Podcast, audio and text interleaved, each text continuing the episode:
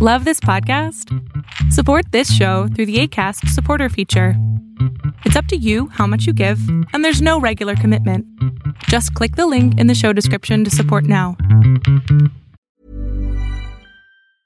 Quality sleep is essential for boosting energy, recovery, and well being. So, take your sleep to the next level with Sleep Number. With a Sleep Number smart bed, you can individualize your comfort level and enjoy a better sleep night after night. JD Power ranks Sleep Number number 1 in customer satisfaction with mattresses purchased in-store. And now the Queen Sleep Number C4 smart bed is only $1,599, a saving of $300 only for a limited time.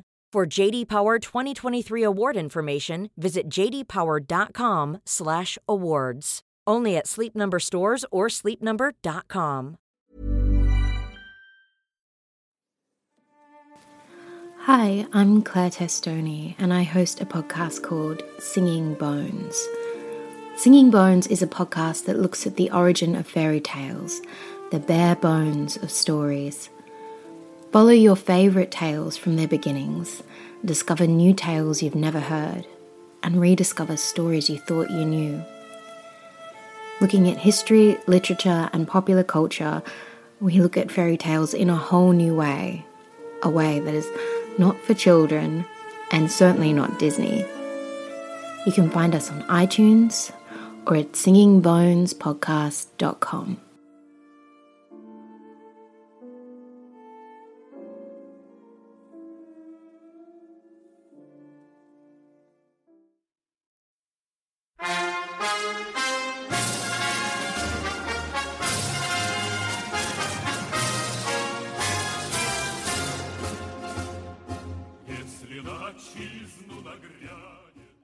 welcome to the Lesser Bonapartes, the history podcast that is exploring history and your world.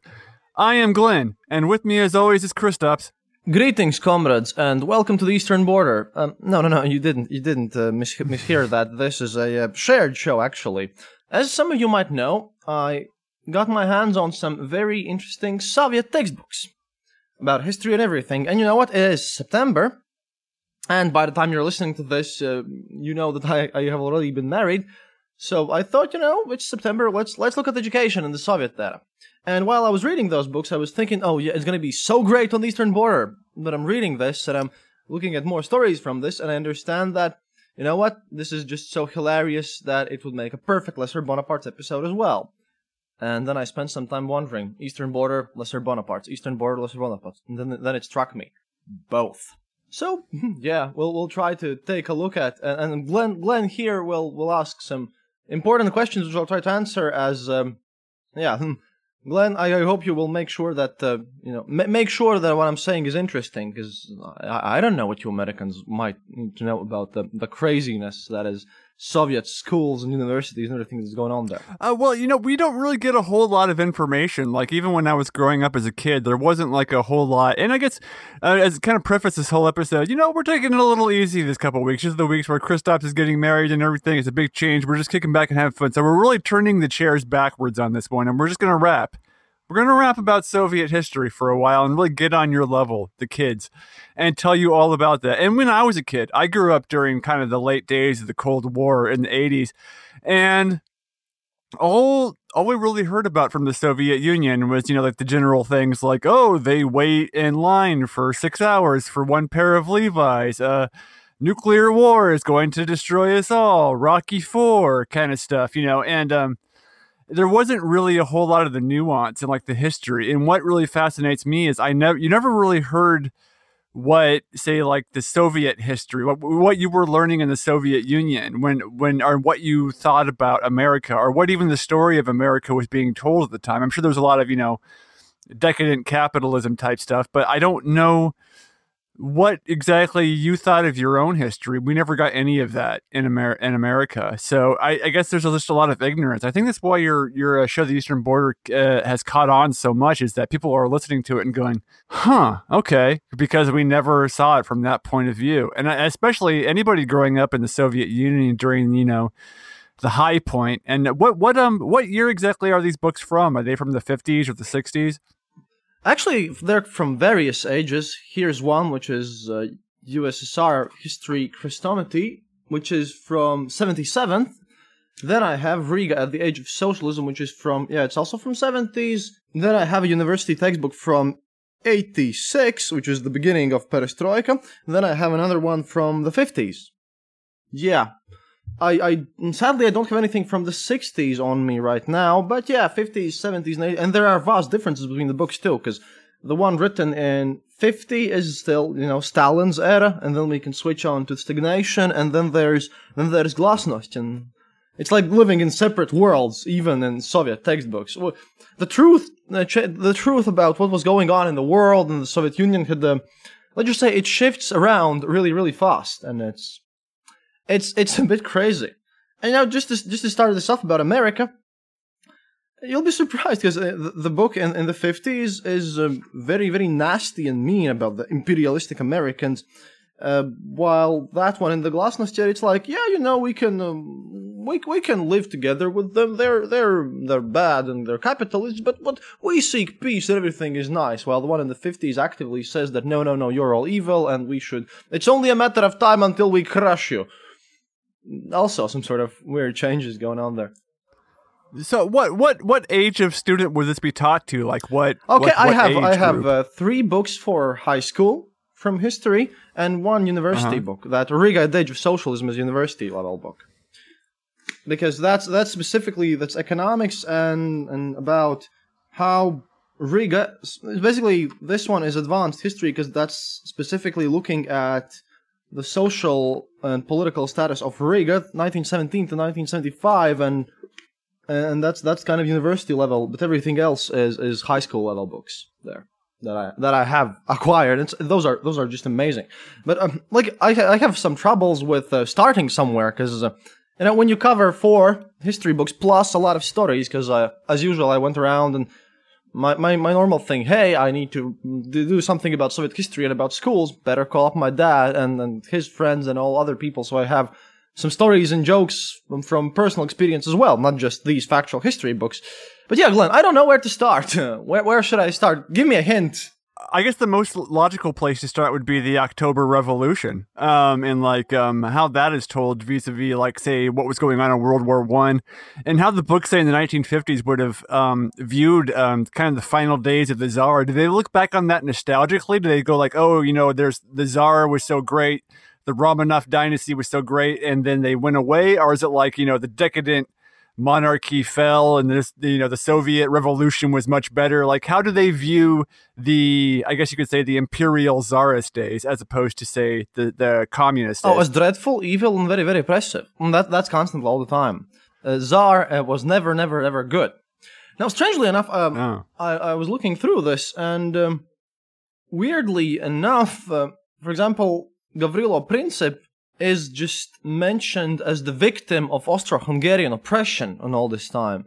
Uh, it, it's said that the war started because of the Austro-Hungarian imperialistic ambitions, and through through various, basically, World War One is explained as inevitable like the inevitable clash of the old school bourgeoisie and colonial empires that led to destruction of that world and uh, through which uh, we through which the socialist world arose. In the same vein world war ii is looked at as uh, as how the, the fascists and capitalists uh, wanted to destroy the newfound wealth of the Soviet Union and, and stop us uh, becoming great and, and like the First World War is a natural extension of all these of all these old monarchies and oppressive bourgeoisie and everything, that's, that's just the logical conclusion of that age to Soviets. It's perfectly normal and natural. And of course, they lament that, oh no, so many people died, but they also admit that, yes, it was actually, uh, it, it would have happened eventually, essentially, and that that was the big catalyst that drove people to understand and drove people to the Soviet Revolution. They view it that way and and and then yeah world war ii that again is a response to and it's actually a plot by capitalists to destroy the soviets and another attempt for imperialists to regain power essentially there's there's not that much about about individual personalities in in this um, the, these old books they really they just say czar regime was oppressive and everything but they don't view it as individual people making uh, individual things, really. Some individual he- heroic tales are, of course, told about valiant, revolutionary Lenin and all that stuff, but it's trends and forces, completely trends and forces. They, um, I guess they might agree with you, but they, they take it to the utter extreme, stating that basically the only thing going on is trends and forces as per dialectic scientific Marxism. They say that individuals have zero impact on anything and that therefore everything can be reducible to these trends and forces and according to Marxism everything can be predicted and rise of socialism and its global victory is um, of course completely natural and will 100% happen because um, history is just like maths you just have to look the right way. I guess I want to go back a little bit to the World War One then, because so is that is the whole World War One versus you know, say Austria-Hungary? Is that because of a certain jealousy because Russia has always thought the Balkans belong to them, kind of thing? Does that always come back in all the histories from World War One until all the way up until the end? See, uh, also they blame Tsar for Tsar's own uh, imperialistic ambitions of acquiring of acquiring these um, territories in the Balkans as the reason why you know Tsar was willing to throw um, millions of people to the gri- to the grinding stone and to just mm-hmm. like lose a bunch of people just for a blatant land grab. They don't like the Tsar at all, and they say, "Oh, it was just Tsar's ambition and this," and they they do they and ah, Tsar oh, okay. was oppressing people to do this so, to fuel his war machine mm-hmm. and all that stuff. First World War rapidly shifts into revolution period it's basically uh, Soviet era. These books they basically focus on what Lenin was doing in specific times, how he was working this, and and there is not much written about the Western Front. You you don't really learn anything as about what was going on on the Western Front. You, you just learn that. Uh, in the end, multi- basically the whole focus on First World War is that so many that evil look at what the evil imperialists are doing look at how many people died so now the really important part that happened because of the war is our glorious revolution mm. obviously okay so so it, uh, and they're sort of happy that for example actually interestingly enough uh, in the in the, in the 50s like the the late uh, glasnost uh, history book when it comes to the first world war it's it, it at least shows some compassion and like like says uh, it's kind of you know it's bad that so many people died. Look what the evil capitalists did there you know but but it's kind of sad that so many people died.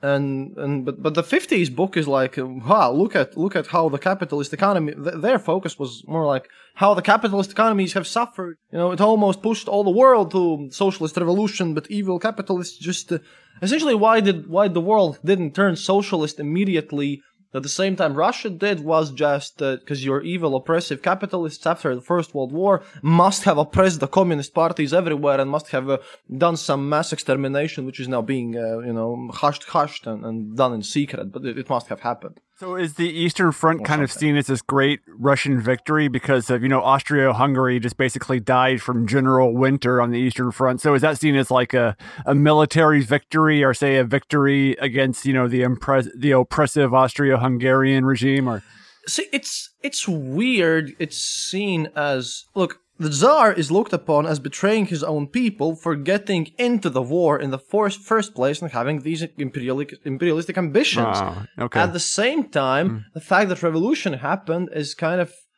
looked at on the other side because, yeah, but you know, that finally allowed us to do the revolution and liberate the people from the evil Tsar. And, and curb the excesses of the nobility, uh, give true freedom to the people. It's kind of dualistic. They hate the Tsar for starting the war, but they like that the war started because then they could do that revolution. Oh, okay. So I yeah, I guess I guess um instead of I thought I was going to start at the October Revolution and go forward, but I actually feel like going backwards. Then uh, you mentioned Marxism and things like that. How around World War One, um, we did this, and I don't know if you heard our um Carlin on the Luddite revolt. But, Actually, um, I haven't listened to all the Carlins yet.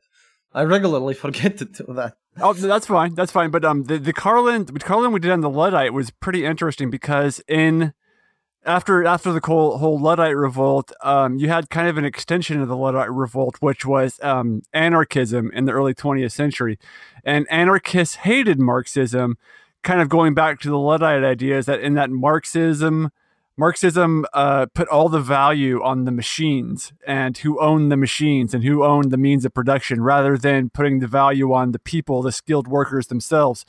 So when we talk about Marxism, does how we view Marxism as say Russia Russia itself became more uh, you know was nominally communist became but became more capitalistic as it went on does the view toward the original ideals of Marxism change with the with the decades in those textbooks, or is it always pretty much of course the same not.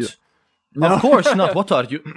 what do you think we're gonna betray the Marx Lenin thing? Marx and Lenin are always put together, and uh, even Gorbachev in his Perestroika books says that you know what we are actually not becoming more capitalistic. It's a common mistake. That, that he states that what what what he's doing in the perestroika is returning back to the true interpretations of Marx and Lenin, that those true interpretations had been corrupted. Marx and Lenin is always there, especially Lenin. Lenin gets deified. Marx is like the precursor, and but his studies, but, but he he's being like taught in every school, every university forever. And uh, a quick side note, those were often the most uh, boring lectures ever, and it might sound like a joke, but you know, at that time you had to go to your classes in university, like uh, wearing a suit or something. But people tended to just basically, and those those lectures were mandatory, even if you went to our like College of Arts or or the musical higher education facility or whatever if you were studying to become a doctor every possible profession that you could like education that you could get in the college involved these marxism classes scientific marxism. You couldn't pass and you, you couldn't become like for example a professional say bass player um, you know from from that that conservatorium thing if you didn't if you didn't really get got your your grade good grades on on Marx Lenin classes. That's kind of interesting because uh, one of my dad's colleagues from there. Uh, you know, the, the, the, if you want to become a professional choreographer for ballet, you also had to finish these Marxism Leninism classes. And one of my dad's friends, who ended up being a quite a great choreographer for our ballet, uh, his family wasn't very politically kind of, uh, you know, let's just say uh, you only could get into university if you had somewhat of a clean slate because you had these exams and everything. But if you, you know, went to some protests and the people in the university understood that you're not exactly very friendly to the regime and you're like openly not very friendly to the regime, you know, they would do everything they can to throw you out of the university. And, you know, some, sometimes legally, but sometimes less legally, but, you know, to, to, keep up appearances, they, they had to find a mm, valid, good reason why they would kick you out. So the story goes like this. This choreographer dude, he has his final exams before, like, before he would get his diploma and everything, like, final exam session and but but he's just been informed that you know what they they are going to throw him out and everything. And he has also some some humanitarian subjects. Is that's a, kind of that's the teacher's position as well. So he ma- manages to pass off some subjects. Uh, he's given extra hard um, versions of of the exam. He manages to pass them, but he still has to write an essay in this Marxism Leninism class. Like scientific Marxism class at the end requires you to write an essay and everyone just knows that no, no, no, he's gonna get a one in that one because uh, back then schools, the, all the grades were rated from one to five, five being the best, best, best one, one being when you fail. One and two is you fail, three, four, five is acceptable. So um, everyone knows that that dude's gonna fail. He's he's going to the exam for this reason, very very drunk and mega pissed off because you know he just wants to finish the damn university. But then then he has to write this essay, and the, the theme of the essay is. would you explain how would you explain what your ideal is in, in life and what will you do after you finish this university to, to become like him and basically an essay explaining some you know you grab some common you grab something which you want to idolize and you kind of what will you do to make this country better blah blah, blah. it's it's bullshit political nonsense okay so and he sits there and he knows that whatever he writes, he's gonna get like a, a failed a failed grade, and, and, you know that's gonna be published, and he won't finish.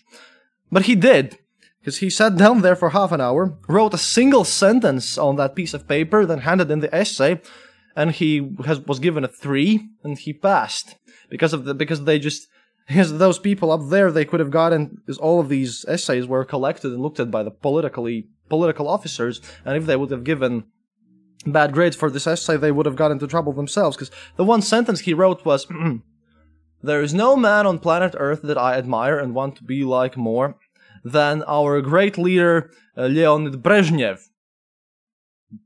And no explanations, no nothing. Basically, he had to write nothing that, that could look even remotely suspicious. And, you know, as Brezhnev was leader at the time, what, uh, I, I, it would look terribly, terribly bad if he would then, like, get a bad grade and went with this essay of one sentence to the, to, to, to higher ups different political offices, because everyone had enemies back then in the apparatchiks bureaucracy. So yeah, they had to give him a three so he could become a choreographer. That's funny. That's interesting. That people you said you mentioned that was so boring. It's never talked about, and and it was never. I don't know if it's, the situation's changed. It probably hasn't, um, because I was still kind of at the tail end of all history books, kind of just taught American exceptionalism. You know, uh, George Washington could never tell a lie. Abraham Lincoln freed the slaves, and everything was wonderful. We defeated Hitler in World War II, and nothing bad ever happened, and we never did anything bad. Um, so it was kind of like that. And I remember one time um, during a school book fair, and, and actually, what, what got me interested in all of this is I, uh, during a school book fair uh, where they were just cl- clearing out some old books from the high school library, I got it for $1. I'm sorry. I, ow, um, ow, ow, I moved on my chair. I can't, I can't move my legs today. I'm sorry. Carry on, Glen. Sorry. Okay. For for I, I saw I saw a book. I actually I saw, actually saw the Communist Manifesto, and I bought it for one dollar. And this was in high school, and I read it, and it really kind of blew my mind because it was all it was all a bunch of stuff that sounded pretty reasonable, and I didn't know, I didn't understand how anybody American could object to it because you know you grew up you grew up in America thinking you know you know communism is evil, communism's horrible, communism is just eating boiled potatoes every day and you know sitting around trash can fires at night, and then um and then I read this book and I thought, wow, how could anybody that has a job basically object to what this book is saying? I didn't understand at all. Like how how how could the average person say these were all bad ideas? I mean, maybe some of them are you know less realistic than others, but how could you completely dismiss it outright? And we had an assignment in a socialism class. I remember that year, and the assignment was you know I had a real kind of a hippy dippy teacher, and his assignment was you have to come up in front of the class and teach something. You can teach anything you want. Just teach something for an hour. That's that's your that's your assignment. And then I thought, okay, well, I'll be really impressive and teach the tenets of communism vis a vis the Communist Manifesto. And everyone got really mad at me when I was up there teaching people, uh, people responded hostily. Even the teacher was kind of thinking that I was just uh, intentionally trying to be a troublemaker by getting up and trying to explain why property was theft or something like that you know like and i was just and people got really mad because it just seems so antithetical to everything we learned in Amer- in american history so that's interesting to learn that even even in Russia, you weren't that thrilled about having to learn about these. T- I guess because it just got shoved down your throat so much. You had to learn about it everywhere all the time. Everything on these history books. Yeah, and that, that's giving me a nice subject. Every part of this of these history books is just filled with why communism is great, how all of this works into social, all to Marxism. And interestingly enough, even in the books in the 80s, unless it's purely about Riga, which ends in 75, all these other history books, uh, you know, they end at end of World War II. Done. Even in the 80s, uh, there was nothing in the books about what happens in the 60s. No, no mention of current politics whatsoever at all. Oh, that's that's funny because you think they would want to mention all like the space race stuff, but that's not in the history books at all. No, not no, no. Just um, like this Riga and the Age of Socialism. That's more of economics book, really. But uh, all these history books end at the end of World War II, and it's it's strange, really and it's like peppered. And this this one I have from from what is it seventy seven? Yeah, it it's basically it's about the history of uh, Latvian SSR essentially, and it just goes through starting with with Tacitus. Basically, it starts with Tacitus and doing something with that, and and and the chapter titles are like. Um, it, it never says Latvian territory, never says Baltics. It just says mm, in the territory of Latvian SSR. Everything is Latvian SSR and their their chapter names are, for example, uh, Baltic Crusade is, is, is, the chapter about Baltic Crusade is instead uh, is is instead uh, like named the fight, the fight and struggle against the aggression of German feudalists. Like this, this, or, or Latvian people under the yoke of German feudalists. The chapter after that. And Huh. then, the, then the, So, I next mean- and the next part is inter- interestingly called. And all this time, uh, every tiniest sliver, rumor, and everything that uh, all, all the time that we here in the Baltics, in Latvia, Lithuania, and Estonia have actually been very closely tied to the Russians, and that Russians have taught us culture, and that Russians were always the good guys, and that we are actually almost the same people, and that Russians are very, very good, and that they're crucial to our existence. Uh, that's peppered there completely. For example, another chapter is called Livonia during the time of uh, the, the during the time of the creation of Russian centralized state. I mean, they define the time period, uh, this time period of uh, of early 16th century as basically the time of, of creation of a unified Russia. They define everything through this because um, it, it's all peppered there because. Um, it, it states how we actually always wanted to join Russia. It was it, it was good. Russians have always been there. They have done everything, and actually Russians um, from Pskov really wanted to help us during the Baltic Crusade, but but the Germans oppressed them because they're evil. Bonus points if you haven't if you have listened to our Northern Crusade episode. Which was also on both feeds. Then you might have noticed that uh, the Russians really didn't have any well, impact whatsoever in during these crusades here. They were too busy fighting their o- fighting their own troubles, you know. Well, Yeah, I think I think the only involvement you could say the Russians really had would have been like the whole Alexander Nevsky era in, in No- Novgorod. But more than that, they didn't. Really, it's not like they really they didn't really help in the stopping of the of the Teutonic Knights. Really, that was all Poland, Lithuania. Yeah, and, yeah, but, but that's another subject. Even though the Soviet Union always said that they were um, very international, this whole Russian centrism there, that's very, very, very, very harsh on hard and hard and thro- throw felt there. It's it's amazing. Basically, interestingly enough, uh, the Russians, Russians apparently, according to the Soviets, have invented everything. It, wasn't it, it wasn't Edison that invented the light bulb. It was uh, some Russian who uh, kind of did, you know, he experimented with that. So actually, he's the first one who did it. And it, it goes. Well, was so it was far- it was it was it Nikolai Tesla? What, what was he? Uh, No, that's that's not Tesla. Who- That's another dude. That's another dude whose name I Oh. cannot find there. It's just I know there was. Oh, I interestingly enough, um, it's it actually says in in the early 20th century history that brothers brothers Wright actually didn't invent the airplanes. It was a certain Russian named Mazulsky. And there was a, and there's interesting interesting enough about the fact that how they go to great lengths how they go to great lengths about explaining what, what, what experiments this Mazulsky did with with aeronautics and everything and how he actually did it before the brothers Roger Wilbur Wright and stuff and how he actually is responsible for modern airplanes and everything. You know, and I thought, you know, I'm, I'm looking at this and I'm like, I haven't heard of this guy. What's what's what's the deal here? So I googled this one up, and you know what? Mazulsky really did invent the airplane, but you know what's the problem there? It didn't fly. Oh yeah. Yeah, I mean there was there were there's been experiments with flight going all the way back, but I guess you know kind of the the Orville and, and Wilbur Wright thing is just more like to the point of like American ex- exceptionalism. No, no, no, no, no. Actually, you no, know- dude, no, no, no, man. The thing is, this Mazulsky dude, he really, really, really wanted to make a machine that could be heavier than air and still fly, and he tried his best to do it. Except he failed and it never took off. You mean if if you invent an airplane that, that never flies and cannot fly, and you never succeed at that, then you really can't be called the inventor of an airplane. I think.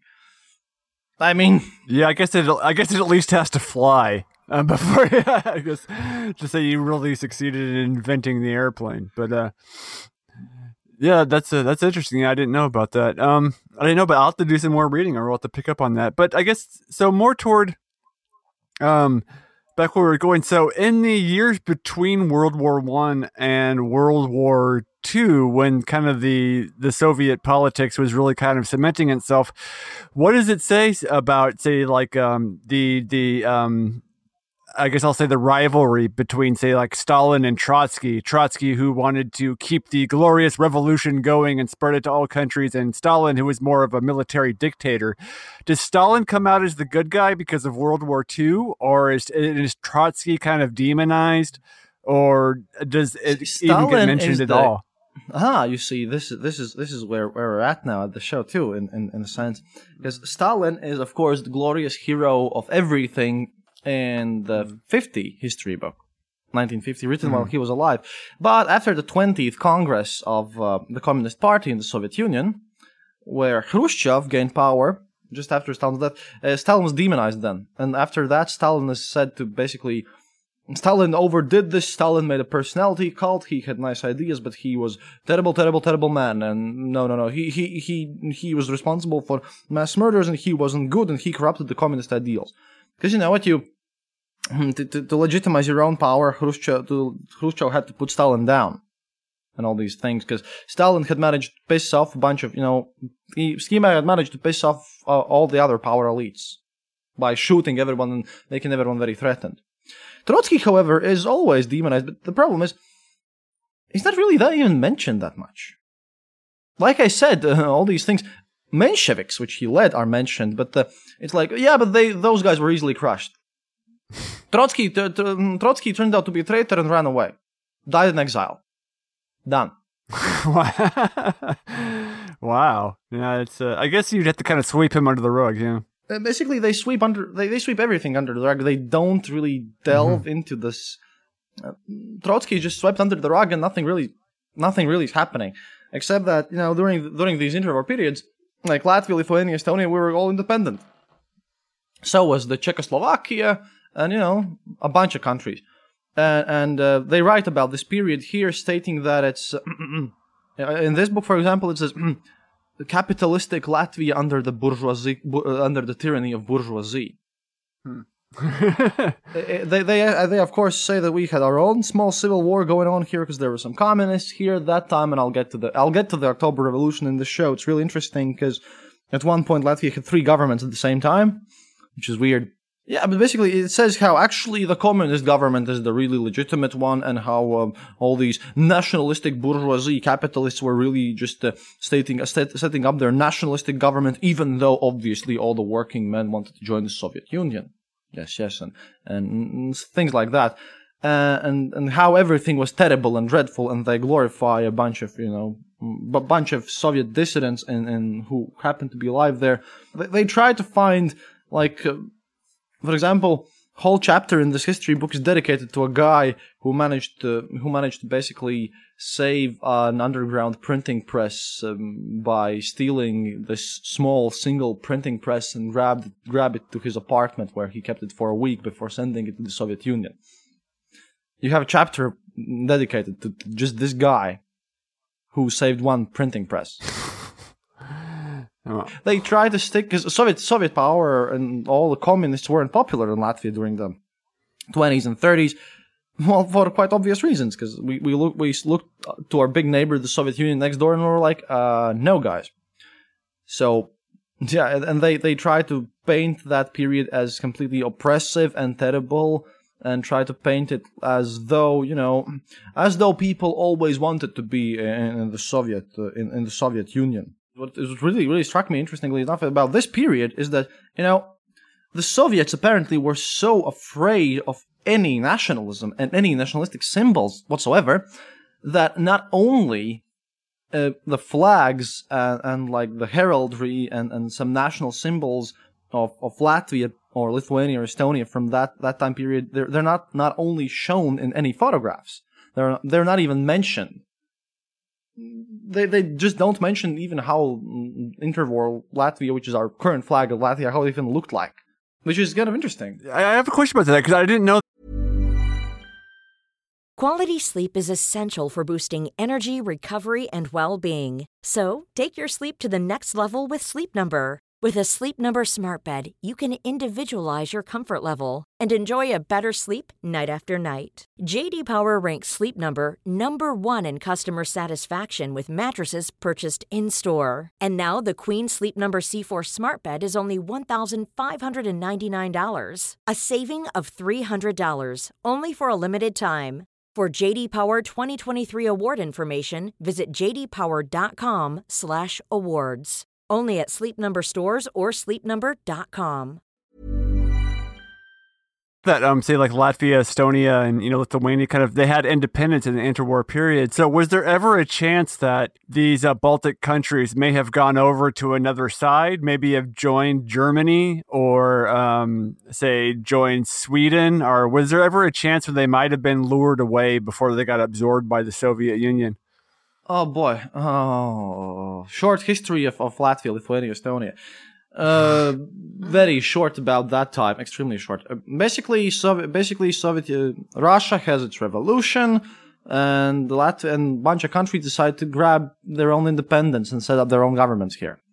In 19, in 1918, 18th of November, Latvia declares that, hey, we're, we're our own separate country. At the same time, there is a Soviet-made government who says, no, no, no, you're Latvian SSR, somewhere there in Daugavpils, uh, which is basically uh, parts from the arm, from the Russian army, know, led by, by, by uh, Lenin and supported by some locals who say, no, no, no, let, let's just grab them back into the Soviet Union. At the same time, the remnants of the German army, which are still here, uh, want to create their own sort of German run state, which would make Latvia, Lithuania, and Estonia as essentially vassals of Germany.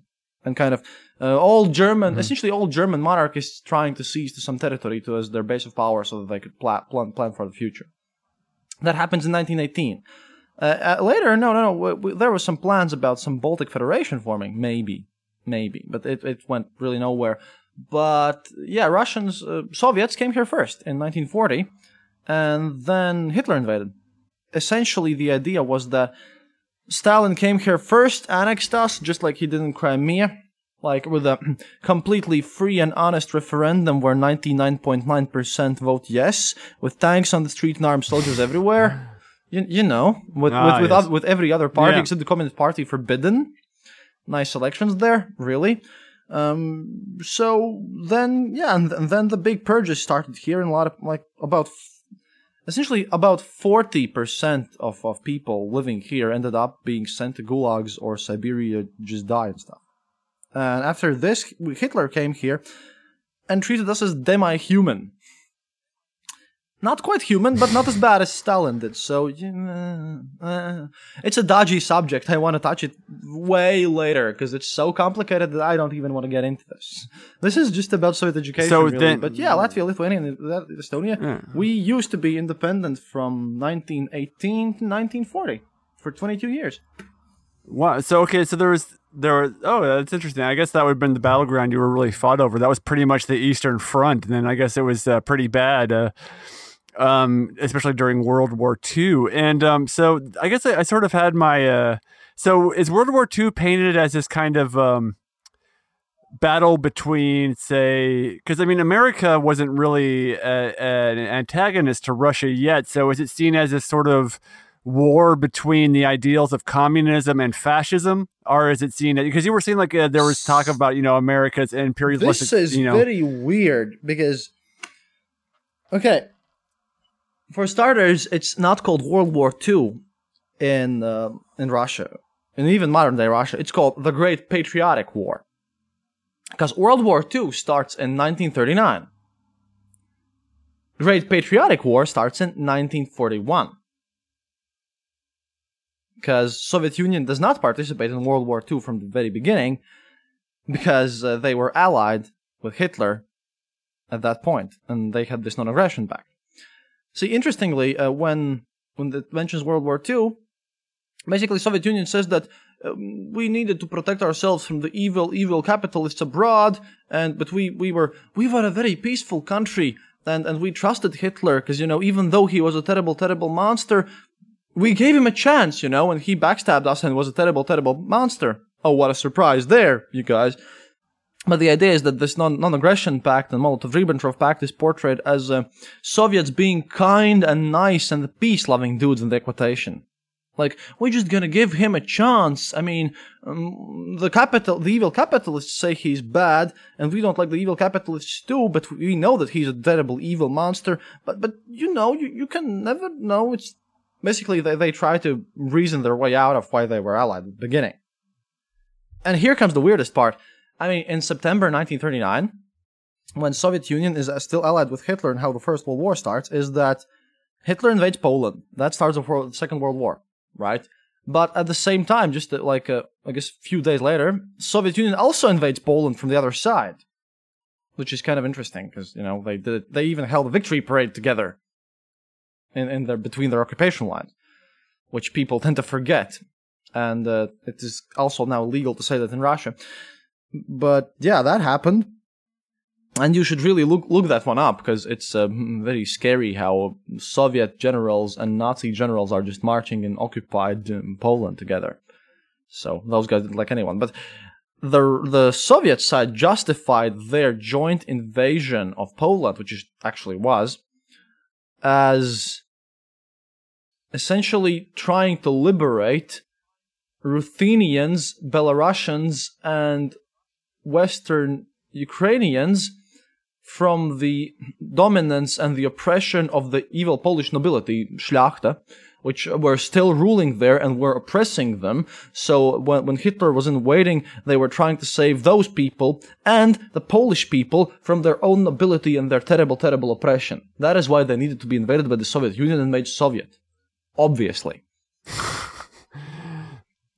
Yeah, I guess. So. I mean, because uh, that's an interesting take on that. Because I mean, it's only recently become accepted in America that when Hitler first came into power in the 1930s, he was admired by a lot of politicians and leaders of industry in America, actually, who uh, heralded him as this kind of hero of uh, of Germany after you know World War One, and you know when he opened the autobahn and things like that. People just thought that was brilliant you know, kind of trains ran on time type thinking. So I guess I could see where at first you kind of wanted to be on his team before it all went off the rails and he invaded Russia and things like that. No, but see, see one of the interesting theories is that uh, what, what I have heard is that uh, Stalin was very happy about Hitler being in power. For example, Hitler didn't actually outright win the elections uh, of, you know, he won the elections outright, but during that time there was a great chance that uh, social democrats and locals, like hardcore socialists were funded by the Soviet Union at the time.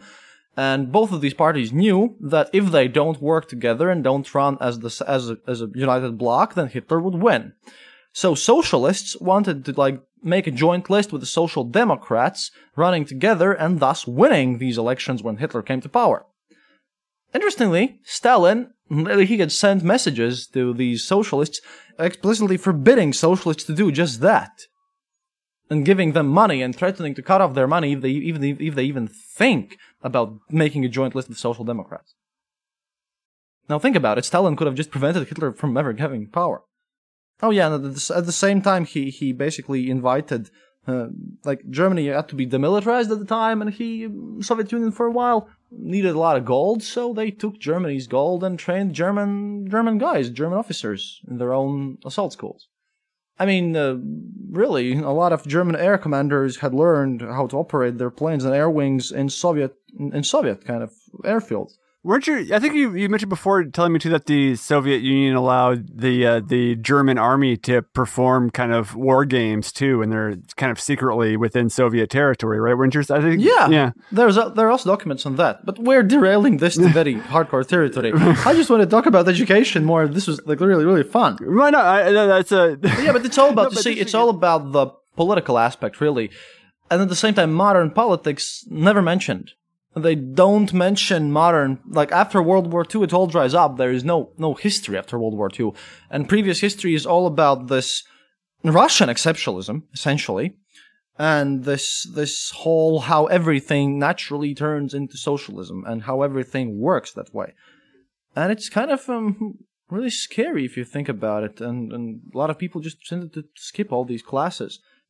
Like collectivism also plays a huge role in this. Like i mentioned in my childhood episode all this all, all these textbooks and everything are just geared to show how individuals alone can do nothing, how collectivism is important, how everyone should be raised in communist morale, as they always tend to really downplay any significant role by by a, a single individual. Interestingly enough, uh, well, by the way, uh, Russians apparently really loved the French Revolution. It's weird because uh, hmm. they see it as the precursor to their own revolution. Like, basically, French Revolution is it, it kind of it breaks down feudalism and turns it into this modern bourgeoisie capitalism. of which the next step would logically then be the global communism revolution. So they, they kind of don't approve of the capitalism at all, but they look at the Jacobins as their heroes. They look at Jacobins as people who were progressively thinking and they were advancing history in the right direction. I mean, they, they would be considered scum by socialism standards because they were not uh, socialistic enough and they didn't follow Marx, who wasn't born at the time, obviously. But uh, they were in general like, uh, yeah, they, they, were very progressive for their times. They were excellent dudes and everything. And explicitly, no no mentions of Great Terror.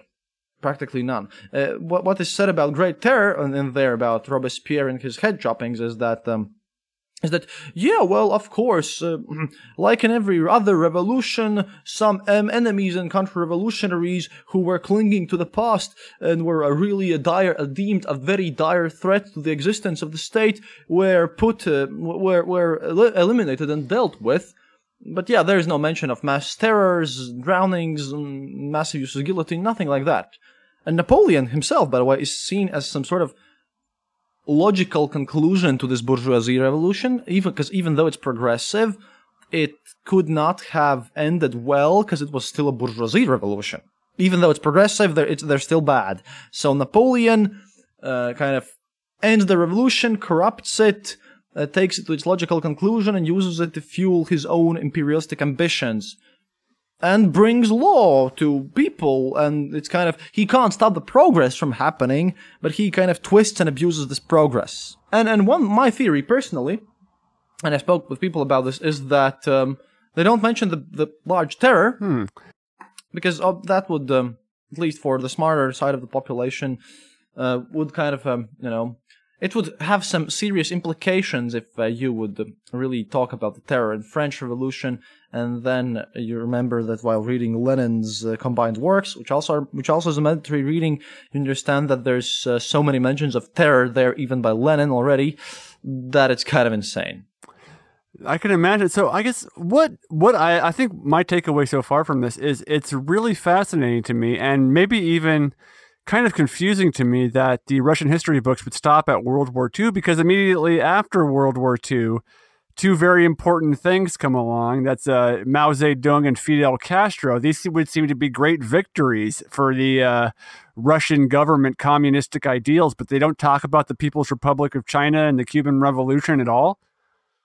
Oh no, no, there are different books about Cuba, but it's not mm-hmm. just taught at school. It's like geography classes, maybe yes, but not in history. History ends there. They didn't touch modern politics. They didn't want people to get very interested in modern politics, you see. And about Mao, well, he was a Stalinist for starters. He was very, very Stalinist.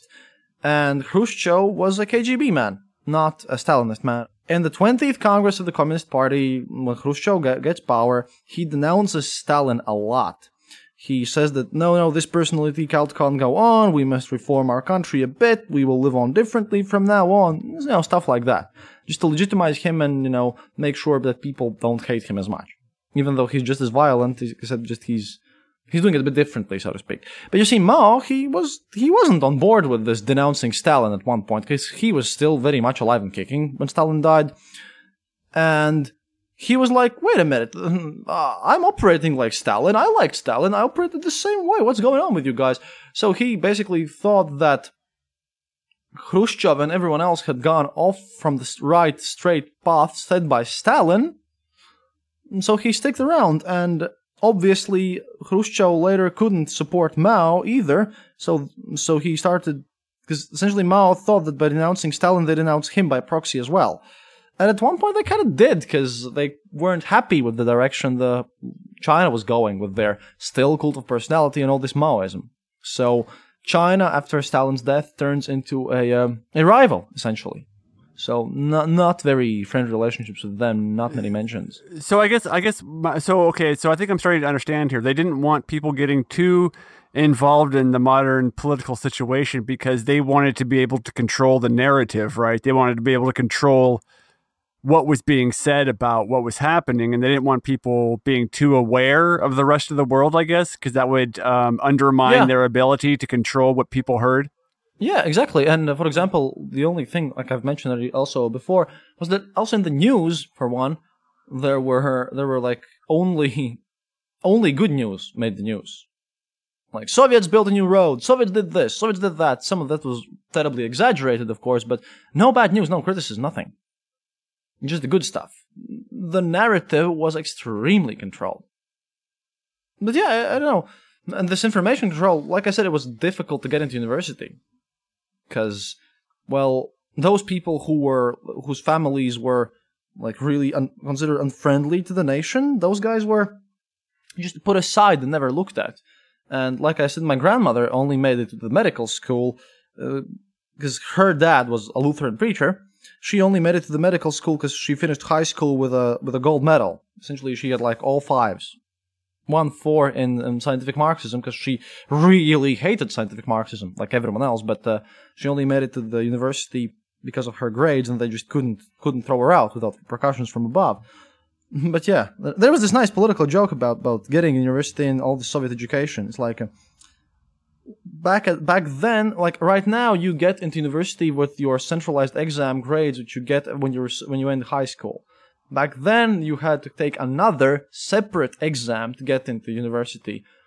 And there was this joke about a brand new student trying to get into the faculty of history. An attempt to get into the faculty of history with a huge uh, uh, huge corruption like the system of Blatnoy you know these with, with essentially a student is trying to get into the history faculty with gigantic, enormous connections and, and, and with the right people and everything. His exam, cons- uh, he goes to the examiner, takes up one of the tickets with random tickets with a question, and is asked, "Is it true that World War II happened from 1939 to 1945?" Well, yes, great, you're in. Now, another student comes in, and, and he's like um, not so well connected. He's, he has paid some money, his family has arranged some things, such as given um, deficit products and arranged a pair of Levi's for the professor, but they're not that good. Just, just not good connections, not as good. So he pulls out his ticket, and, and, and his question is like, name the years in which the, the World War II lasted uh, he says 1939 to 1945. And the second, and he gets a second question. Yeah, and how many people did the Soviet Union lose in World War II? And he responds, um, 20 million. Great, you're in. And now finally the third, your average student comes in passing this exam. He has, he doesn't, like without connections, standard try, so to speak. First question, years of the World War II. Second question, how many people died? He answers both of them. And then the third question comes. The great. And now name all of those people.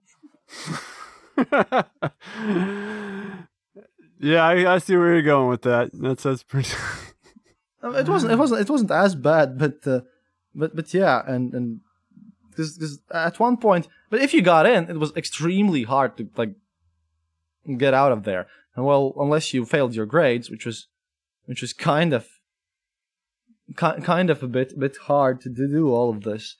And yeah, but then again, some teachers were under some professors and everything. The teachers also hard pressed to to study all of this because you know some some of the students could have been like agents sent in by the KGB to to look at if you're teaching everything the right way. They had to write accounts, and they in all the books and everything they had to write in this. Like you have a textbook, for example, and uh, we still use these textbooks because when it comes to philosophy, I mean, Plato translated to Latvian is still Plato translated to Latvian. It doesn't really, you know, age. It doesn't change the Plato. You can read Plato from the same book, and that's a good Latvian translation. So why would you? Why would you use another book, right? I mean, it, I hope it makes sense that we still use Plato translations because they're made by the same people. But essentially, if you are a philosophy student and you need to read Plato and you have this one book which is trans, when you, kind of the, the teachers need to translate it from Latin, from, from Greek to, to Latvian, right? But to do so, they have to write a prologue to this book, which explains how Plato's writings, why would they be necessary, um, and how would they advance the socialist agenda. So, in my nice Plato translation of things, uh, Plato's Theaetetus, the, the huge dialogue, in the prologue, it, it, it's written that um, we need to read Plato because then we can understand the, the, the very basis of uh, how bourgeoisie bourgeoisie ideology, how, how, the capitalist ideology is built, and and and uh, um, he kind of influenced uh, Hegel later, which influenced Marx. So then you can see the basis of scientific Marxism.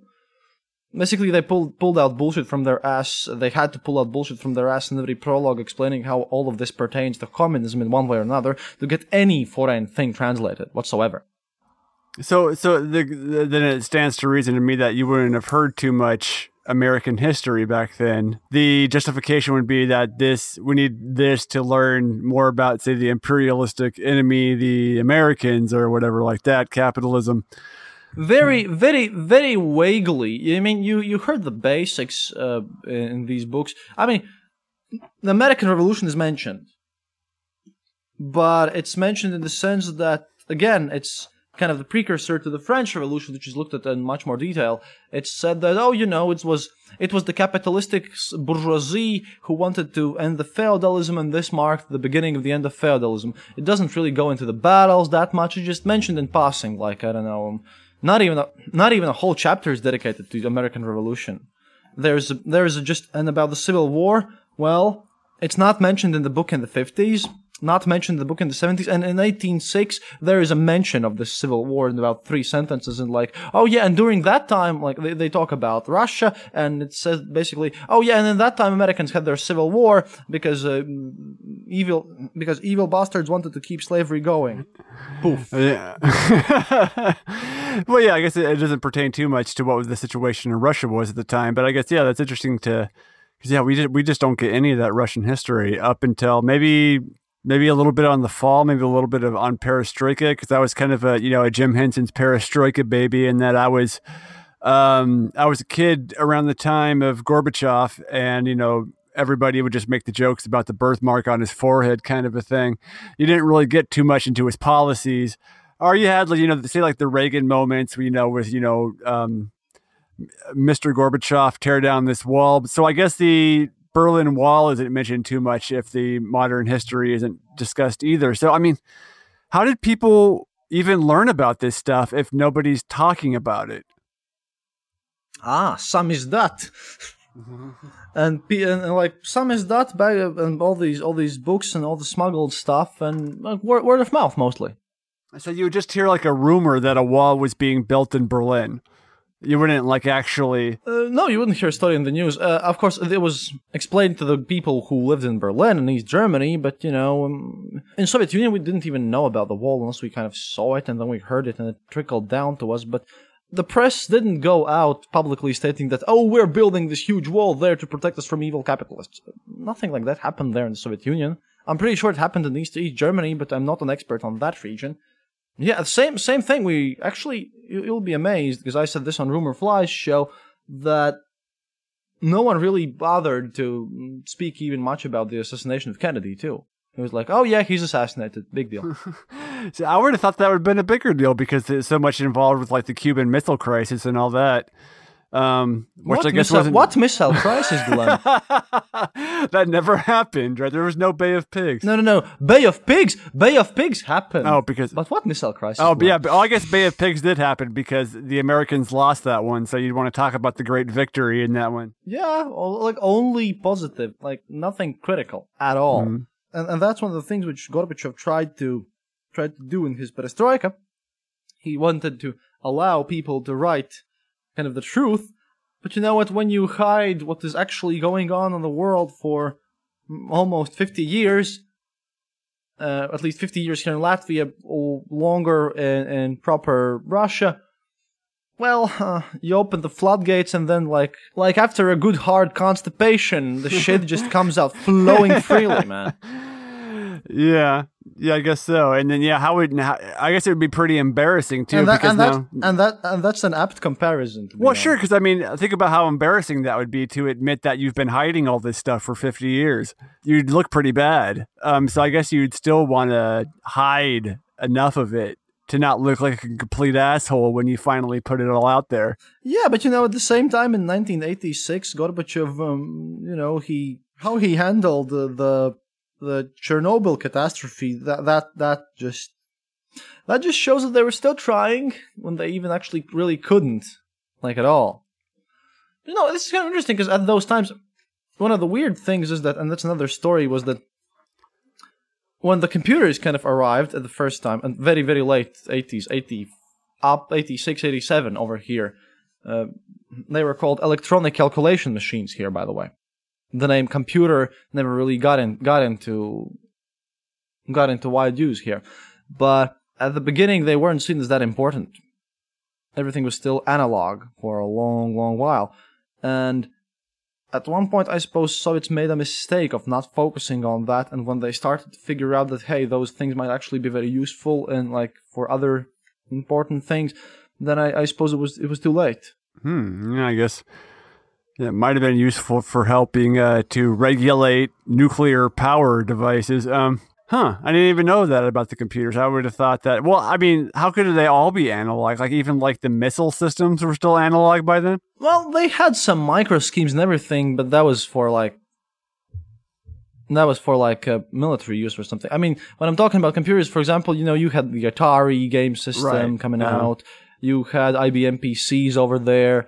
Nothing like that happened. People just, you know, didn't figure out what was going on and that computers could be used in everyday life at all. Uh, some strictly military stuff, of course, was computerized, but it was expensive. And you know, for example, universities didn't use computers; it was for the military Hmm. because just it was it wasn't seen as a necessity unless for strictly military reasons. Like it was just oh why would why would we use com- computers somewhere like that or something? And for example, my the first computer that I ever used was a Macintosh SE model, which was it was one of those Macs with. And I got it in 1995 when I was six. Well, I didn't get it. My, my stepfather had it. He worked the newspaper at the time that was one of those monstrosities which were like very very tiny black and white screen it was like completely utterly useless i suppose. Yeah. Yeah, those early computers weren't good for too much aside from like playing Dig Dug or Where in the World is Carmen Sandiego. Um, we had we had fucked up forms of piracy man. You know we, we had these we had amateurs radio amateurs going around and like soviets decided to get on computers at the very very very end just before dissolution in 1991 uh, in Russia, like they, they invented Tetris, right? So uh, that was about the period where uh, when when the computers became somewhat popular because they adopted it very quickly. And there were these ZX Spectrum computers, and Soviet ripoffs of those computers were really excellent because uh, the Soviet Union had the tendency of basically whatever you you capitalists had in America.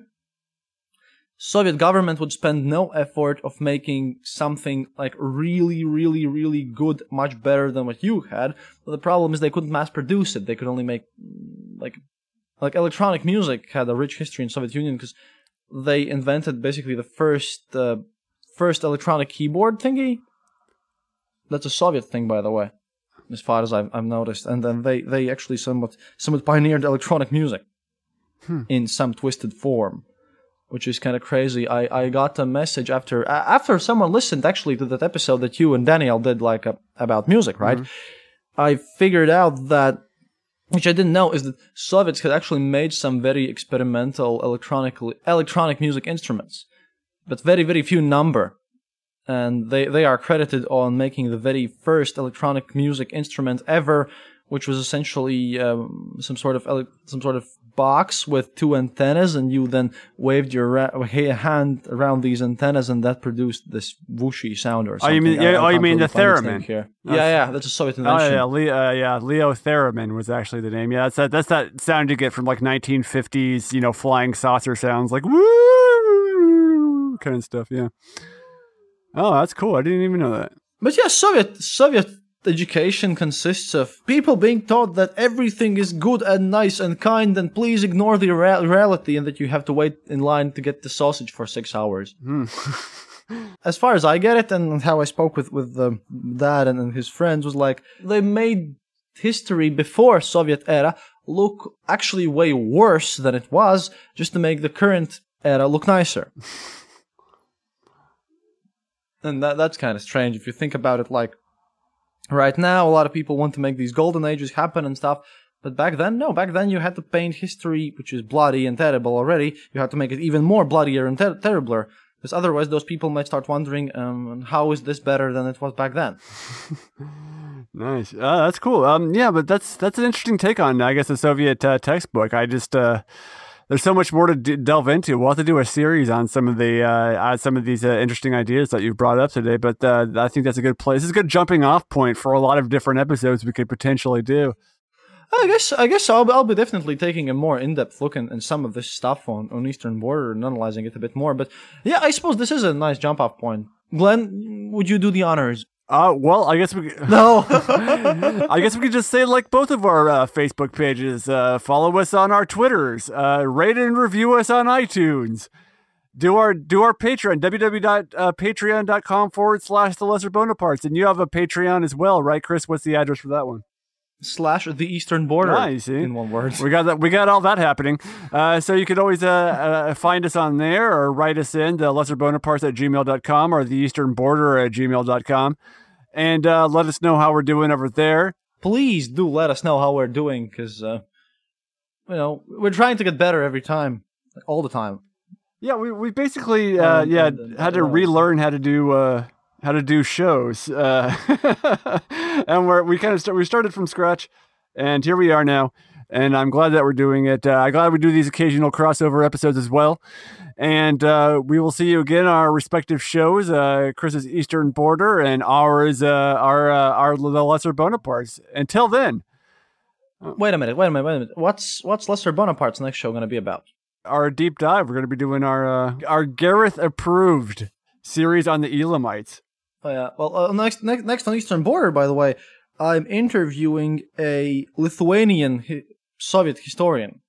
So I'm gonna have an academical perspective from a different Soviet country because I've been talking from my Latvian perspective, but I'm getting a Lithuanian who's also an academical historian of the Soviet era.